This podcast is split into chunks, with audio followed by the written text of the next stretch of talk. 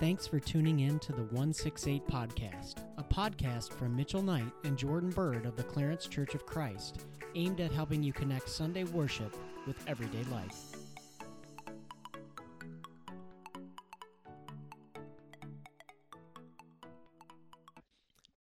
Hi, everybody. Today we're going to talk about uh, a seasonal theme, if you will. We're going to talk about uh, the incarnation of Jesus, which is really just a fancy term of talking about God taking on flesh to live with us in the form of Jesus being born. So, we're going to talk a little bit about that topic, but we're going to specifically talk about it and discuss the idea of how God's character is revealed in Jesus being born and, and God coming to earth and the humility that that took to make that all happen. And so we're going to focus on that humility and the ramifications of the humility that God shows in coming to live here on earth in the form of Jesus. The first thing we're going to look at is humility in existence. The second thing we're going to look at is humility in situation. And then lastly, we're going to look at how that humility or those two aspects of humility make the message of Christ attractive. So, first, let's look at humility in existence. So, first, we want to focus on the way in which God showed humility in it through the whole act of Jesus coming to earth and, and being born. Do you want to kind of flesh that out for us? I guess not pun intended there. Yeah. For us, Mitch. Yeah, those puns are fair game at this time of season. so for me, I think that the incarnation demonstrates humility, um, and it, it kind of ties to how Jesus described and showed us what love is. It's really kind of the first example of that love. You know, love is giving of yourself for somebody else's interest, and you know, for him, you know, he's God.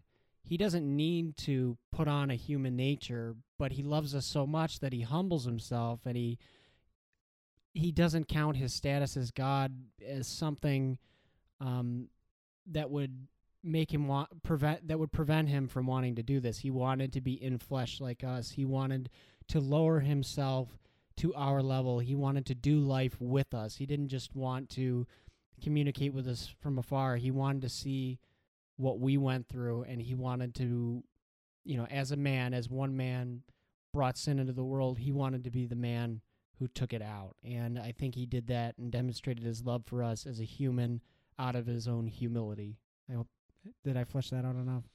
Yeah, I was to touch on that too. Just the idea that to even talk about God humbling himself means that he's coming from a place of prestige or of glory to start with. So to even talk about this whole reality of like what's he humbling himself from? Well, he's humbling himself from being God, from being the creator of all, uh, from the one who needs nothing, and yet he's at least as Paul talks about in Philippians 2, uh, being in very nature God, Jesus, you know, being God's son coming to to be born on earth, did not consider equality with God something to be used to his own advantage. So, you know, gives up the right to that, if you will. Like he doesn't appeal to all the glory he could. Instead, comes to take on the situation that we find ourselves in as human beings. And the situation that God finds human beings in is not the situation of the garden where Adam and Eve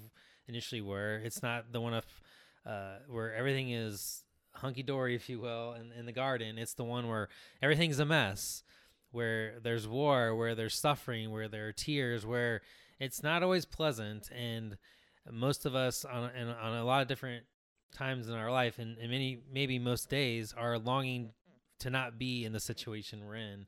And yet god willingly chose to step into that reality when he doesn't have to. There's nothing holding him to have to deal with that reality. Yet he chose to step into that reality and make it something that he had to deal with in a flesh and blood body. And so that's to me that's that's a little bit how i see it um, playing out. Um, god taking on something he didn't have to deal with, but yet he chose to out of his love. Um, he loved the creation that he made, including us as human beings, so much that he didn't want to just see it waste away, but he actually wanted to come to be near to it, to experience the suffering that it goes through, which will, um, you know, touch on our a little bit of our next topic here, uh, but then to eventually redeem us out of that situation. You want to shed any more light on on that issue at all? Yeah, I mean, it's just to me, I, I it, it's always cool that you know we talk about the cross and how much Jesus suffered, but in a way, you know, we know that he was tempted in all ways we were, but didn't sin. I mean, after he was baptized, he was tempted for 40 days in the desert. He willingly humbled himself and became a human, and he got to experience this kind of suffering, you know, this non garden existence before the cross. He experienced being tempted and he experienced the brokenness of people because as a person, he directly interacted with other people. So I think just for me, that's um, just right now, that's something that's just cool to me. I don't know. Yeah, I mean, I think it's it's interesting on my end to think about God becoming like us. I mean, it's even weird just to like phrase it that way because like, why would God want to become something lesser or like take on the reality or the experience of something lesser? That's like me wanting to experience the life of an ant. in like the microscopic world that that would entail compared to the the broad reality of life that I get to enjoy as a human being. And yet God loved you know his human creation beyond just the rest of creation so much that he wanted to come to to be near to to us. And i think that has always struck me um, especially this time of year when i think about um, just the concept. We sing about in the songs of emmanuel god with us. That's what that means. But the idea that god wants to be with us. And it's just i mean that strikes so impactful because in a lot of situations in life, the thing we long for the most is just is to just not be alone in a situation, but to have someone else to be there with us. And in this entirety, in this entire thing we call life, God has come to be with us in it. Like He hasn't just left us alone. I mean, some of the imagery that comes to my mind is just thinking about anything I've had my hand in being a part of creating. I mean, to the limited degree that I can create it, not like God, obviously, but like, I mean, just think of like a a Word document or something like, or just anything like write like write down a note of something. Like I may scribble something down, but if I mess it up and cross it out, or it's not what I want it to be for long term, like I just crumple it up and throw it away. God could have treated us just like that like as as the creation that he made messed up. Okay that's it. No more. I don't i don't really care about it. I'll, you know move on to something else maybe. We, we don't see that in scripture but um but yet no god like actually wants to become like the thing he created. And i mean just from a human standpoint i think that's just a very impactful reality. Yeah and i think it's it's the totality of the character of god coming to fruition that we saw in the Old Testament um, up until the birth of Christ. I mean, basically, he, he always wanted to be near us. He basically traveled with us in a moving encampment, essentially. He always wanted to be near, and this is everything that the Old Testament was pointing to was this this moment was the birth of Christ was actually moving alongside us and like Jordan saying not being far off but being near and wanting to do life with us rather than just talk to us about it. You know, I cuz sometimes people say like, "Oh, you know, there's such a disconnect between the God of the Old Testament and the New." But really there's so many links that it's it's just uncanny like to me that that that kind of thinking can come about. I mean, the news hidden in the I think yeah, the news hidden in the old and the old's revealed in the new is a good quote about that. But I could take us to the next topic unless you want to add. On. Yeah, I was just I just thought one more thing of I mean part of what we hope to do in this podcast is bridge Sunday morning to you know Monday through Saturday, if you will, and I think this this topic hits at that in one sense that we can often, I think, be tempted to think that God, or we just encounter God being with us like on Sunday morning, or like that's the only place we look for Him to be. And yet, the birth of Jesus, God becoming enfleshed, and this will, I think, will tie into what we talk about here next, takes on everyday realities of life in the life that He comes to live in the person of Jesus.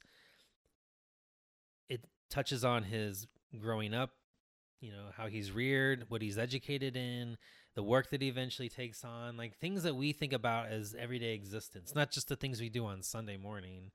But yet God came to be with us in the everyday realities of our life. And he took on those realities, which I think bridges us into our next uh, thing here of the humility of situation that that God stepped into and the humility to be born into a variety of different things. Uh, one being a shameful situation, and that could be from two different aspects. Of one, he was born into a family that wasn't like super well off. I mean, they're maybe average at best, uh, but shameful in the sense that he he was born to a mother who, you know, technically wasn't even fully married at the time she became. Um, she was, you know, aware that she was pregnant, and then he now and he's also born into a family where the father that he has uh, the earthly father isn't the one who you know where he was conceived from. So like there's this disconnect there of like well if your parents didn't do that together how are you here? I mean there's just all that brings up questions that bring about a shameful situation for a culture that had very like specific ways in which that process is supposed to happen. I mean not unlike ours today especially in a, in a christian culture where um, we're trying to adhere to the way in which God created male and female to be married and and to to live that out in, in the way that God designed it. Um, but I mean, and uh, there, those things are part of the situation he was born into. And then the last last one, at least that I I know, is he was born as a baby. I mean, there's nothing vo- more vulnerable to be born as. Um, there is a whole lot that God put Himself to be dependent on human beings that are flawed to help raise him as a human being, which is just like poof, when you think about that. Like, how many of us would put ourselves in the most vulnerable situation and make ourselves dependent on people who are fallible? It's not. I mean, we, we have no choice in that we're human beings, but like that's not my. If I like pick an ideal situation, that's not the cho- the situation I would probably choose. But why don't you add on any more of your thoughts to to that idea? Yeah, I think this demonstrates the humility that Christ had to like an extreme degree because he arguably picked for the culture at the time he probably picked the worst situation to be brought into the world into. And i think that demonstrates what we were talking about earlier his reputation as essentially royalty. There's no one greater than jesus. You know he wasn't born in some magnificent way in some kind of you know immaculate building or castle. He was brought in into a manger. Yeah, that's from, another good one to bring up. Yeah, from a virgin mother who was kind of married to Joseph, but not really. So then, like what you're talking about, there's the whole well, how did you get pregnant if it wasn't from your basically soon to be husband? And even if it was, it's still kind of like, okay, well, that's not cool. You shouldn't do that. Um, you know, it, to the point where there's so much like shame for Joseph that he was planning on quietly divorcing her, but it wasn't until intervention that he decided against that. Um, but yeah, I mean, ultimately, you know, he chose against extravagance and chose something that's more relatable, uh, that's more human. I mean, you know, I think a lot of us, you know, especially around Clarence, are probably born into a nice situation in terms of like, you know, being born in a hospital or something like that. But that's not always the case. I mean, sometimes things like this happen. I mean, sometimes the the greatest circumstances aren't around, and I, I feel like it's just another example of him lowering himself to be like us and to the to the greatest extent and like the worst social situation you're not the greatest place to be born um, and then also the social consequences that could have ar- arisen from it. But those are just some of my thoughts on it. Yeah and i think again just looking at this aspect of humility again points to the everyday situation that god stepped into to be with us. Um, he meets us where we are, right? I mean, this is sort of like highlighted, I think, all throughout Scripture, but this is one way in which we see it very much sort of pop out, if you will. Like, he doesn't want to come to be with us when we have it all together, when we are a person who has means or in a certain position or you name it like he comes to us whatever state we're in because he knows that we're all people in need ultimately and um but yeah I, I think again it just points to like god wants to meet you wherever you are. Um, it doesn't matter what state you're in what situation you're in. Um, and even no matter where you are like again we often think of like God meeting us like at a building at a specific time each week, and yet God wants to meet us in the everyday aspects of our life, just like God met um, His parents and the people who are all a part of His birth in the aspects of their life, whether that was uh, preparing a room for for people, or whether it was taking care of animals, or you name it. Like all these different people had a, a, a hand to play in Him coming, but God met them where they were he didn't come to Herod in the palace. He didn't come to I mean he still could. It's not that he couldn't, but I think the the lowliness in which he meets people um, God showed up to the people who probably least expected it, and that's probably mostly what stands out. Um, and I think most of us would be are are more shocked to think that God wants to meet us where we are, because we are tempted to believe that we need to sort of meet God like part way or something like that, or meet Him at His where he is and it's like we're never going to be there um, but because god knows that we're needy.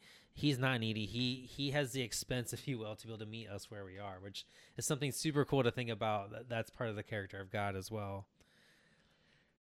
Uh, why don't we move into how these two relate to um, our third um, aspect here and that's how the humility of god makes the message of christ attractive. Do you want to yeah. uh, start that off with for us? I mean, this goes back to when I was taking a course in college surveying all the world's well, the world's five largest religions at the time. And, you know, I can tell you from my own personal searching that you will not find another God like Jesus. Jesus is the only God who comes down from heaven to humanity.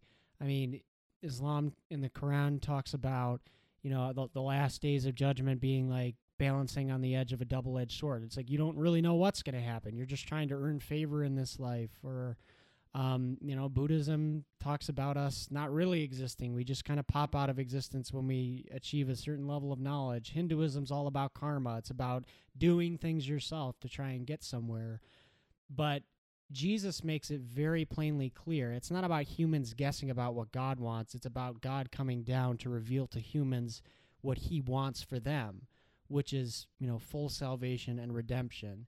And I think part of what makes it attractive is the humility that we brought brought up because he's become a human. We know he was tempted in all ways that we are now, but he didn't sin. So we know that we serve a God who loved us enough to come down and do life with us not to make anything a mystery, but instead to reveal the mystery through himself and to also um try to think about where I was going with that. Um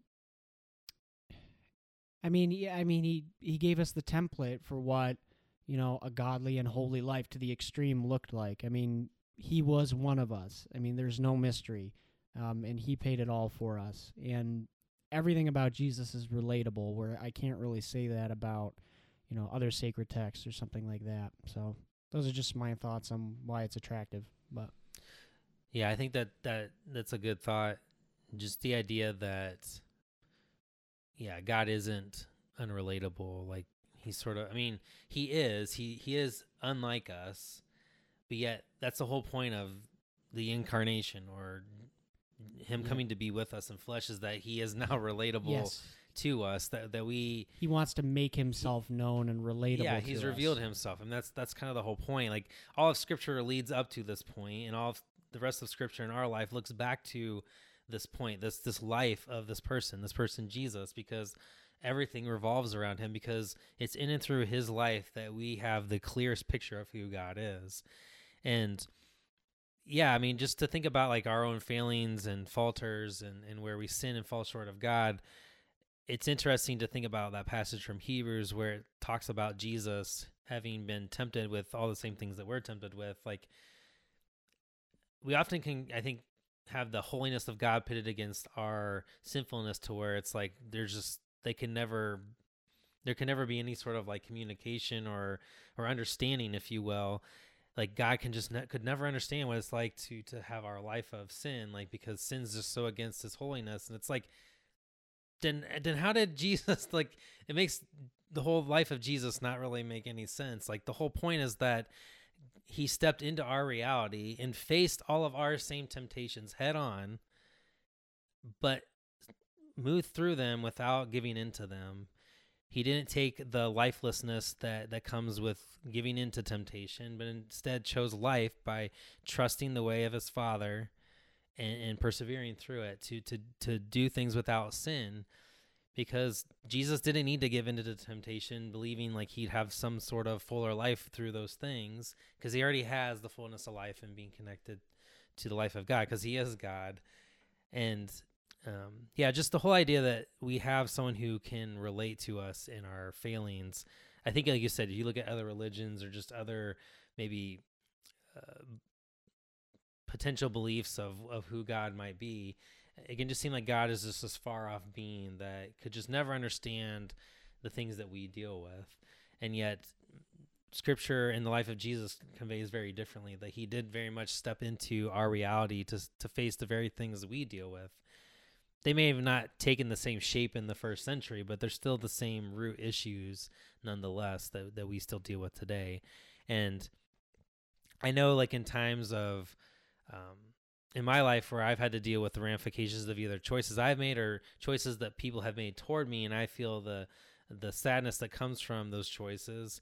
Um, it's been a great comfort to know, like, Jesus has dealt with these similar feelings of either betrayal before or being tempted to respond to someone else and unkindly, but yet he chose the better way each and every time or entrusted himself to his heavenly father in the midst of those betrayals. And even though I'm experienced it, I know that the one who created me has also experienced those in a similar way. And I can entrust my life to him to help carry me through those things as well again, so there's that whole everyday life thing coming into play there. Again, it's not just the stuff that happens on Sunday. But you want to add anything more to, to this idea? No, I think that's that's covered it pretty well. All right. Well, we're gonna move into a little bit more of a, a fun part of the podcast here, where we what are we calling this? One six eight debate, where we give you our spiciest opinions from food to the NFL. I knew I wasn't going to introduce it well, so thank you. All right, you came up with this question, so yeah. take it away. So our controversial topic for today is: Is NASCAR a sport? Do you want to answer it first, or do you want me to? I mean, I can. I mean, it's gonna be like a cop out. I mean, I would have to. My definitive answer would probably be no. I think there are a few. There are a couple arguments for why it is a sport. Um, one would be, you know, the precision that is required to, you know, drive a car at that kind of high speed and that stuff. But to me, it's like, you know, well, what else requires a large degree of precision and, you know, mental dexterity that isn't a sport? I mean, arguably, timed chess is that. I mean, you have to move incredibly quickly and it requires fine motor skills, but that doesn't make it a sport. The other thing is, you know, the risk of serious injury, you know, that which qualifies it as a sport. But, you know, I mean, is skydiving a sport? I mean, arguably, you pose a great risk to yourself taking public transport. Is riding the bus a sport? Is driving your own car a sport? That's directly comparable. I don't think so. So I, I think it's a like a very like impressive skill and it can be a competition and it could have all the accolades that come with the competition, but does it deserve the designator of sport? I don't think it does. Yeah, I mean, I think your point is, or especially you said that at the end, like the word competition. Like, does sport, do sport and competition mean the same thing when we, you like when we use those terms? And I think we do probably use them as synonyms, but then there's probably a little bit of difference of understanding for one term than the other. I think when we think sport, we probably think competition, but maybe more in a physical exertion Athletic. thing. but I'm trying to think like back was it like the middle age? I mean like jousting and stuff like that. Like I mean there's physical nature to it, but it's like also I, know, I guess it's still physical exertion, but I mean, but then you could say like his his mental exertion, like part of that part of it too, or like you know the mental exertion that went into building a car or a machine or whatever it may be, like goes into that. And I think when we think of this question in like a Western sense, though, to me, competition has a lot to do with it. Like I think it can be con- considered a sport if there's competition involved, because a lot of what sport is is the like pushing another each other to do better. And so like I mean this can be the case in chess too, I guess, but like so in NASCAR, I mean a lot of it's like who can do the best take the best tactics in driving or I mean from the engineering standpoint of like tweaking a car, whatever it may be. But ultimately it's like the better one person does, it forces another person to have to be better and so on and so forth. And it's just constant like pushing each other to do better in, in that realm. Um, I think sport also has to do with a lot more of like maybe the I don't know.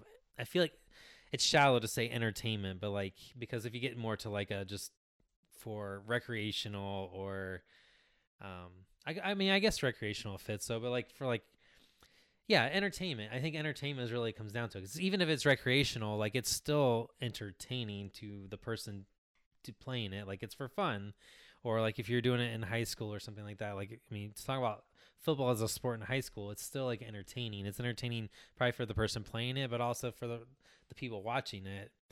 But it's very much in the Western culture. I think entertainment has a lot to do with the sport part of it. Although that's very much tainted the notion of what sport and competition is because it also can become very much just about making money and not about either the enjoyment of the sport or the, the competition or the act of what the competition can push another person to do. And so the the end goal can be something very different than just being better at this skill and rather yeah. like well i make x amount of money. Even if i don't win the ultimate thing or if i don't reach the the end goal like i still was able to get whatever out of it. And and i get there's the whole like people giving of their time and whatever to get a livelihood of it and whatever but i think short my short answer is i think it can be considered a sport mostly because there's the competition part involved. I mean, this is like saying, is the spelling bee a sport? yeah, I think, you know, I, I think a sport requires a certain degree of athleticism, but I think it also takes into consideration the extremes that our culture puts things into. It's like just like if something isn't a sport, then it's like worthless. It's like that's not necessarily true. It's like just because you know I think NASCAR isn't a sport doesn't mean that I mean, like people consider like achievements and like talent shows to be considerable, and it's um, you know, that's fine. I mean, it's not knocking any achievements. It's like incredible achievements, but it's like, is it requiring athleticism? No. I mean, like, you know, all all sports are competitions, but not all competitions are sports. I think that's just the logical thing. But that doesn't make either one better than the other inherently. It just makes them two different things. That's just my thing on it. It's like it doesn't matter. I guess. Yeah. I, who picked I this question? What? Did you say ridiculous question? No, I said who picked this oh. question. yeah, I, I think a lot of it comes down to determining like a lot of it for a lot of people has to more, more to do with physical exertion involved and then that there's competition. I think that's kind of a lot of where it comes down to, but I think I think it, I'm fine with it being called a sport. I don't really have an issue with it. Um, I think the competition part has more to do with it. I mean, the better question might be like, why aren't some other things considered a sport? Like, you know, as much as I don't really care about it, like Dancing with the Stars or something like that. Like, it's a competition, but why is it not considered a sport? Like, there's physical exertion and all these different things. Like, if you want to call it that, I don't necessarily see why you couldn't. But like, there's just there, we could flip it around and say like why aren't a variety of other yeah. things considered a but sport? it, the thing is like it wouldn't just be a sport it would also be an art at the same time. Like so people like just want to use one thing to determine what it is. It's like well it has sport like qualities but it's also like an art. It's like it's not just a sport. It's like you can't just devolve everything into one thing. It's like come on people. Anyway but so i think we're on differing sides is what i, I gather here but I guess you all watching and listening will have to decide who wins this debate. Who's right? if there's Let us a know in the comments. is this a sport? and smash that like button and ring the bell. yeah. if you would uh would like and share the podcast, we would definitely appreciate it. Amen. That'll wrap up this episode of the 168 podcast. Thank you for joining and we'll catch you next time. Bye, everybody.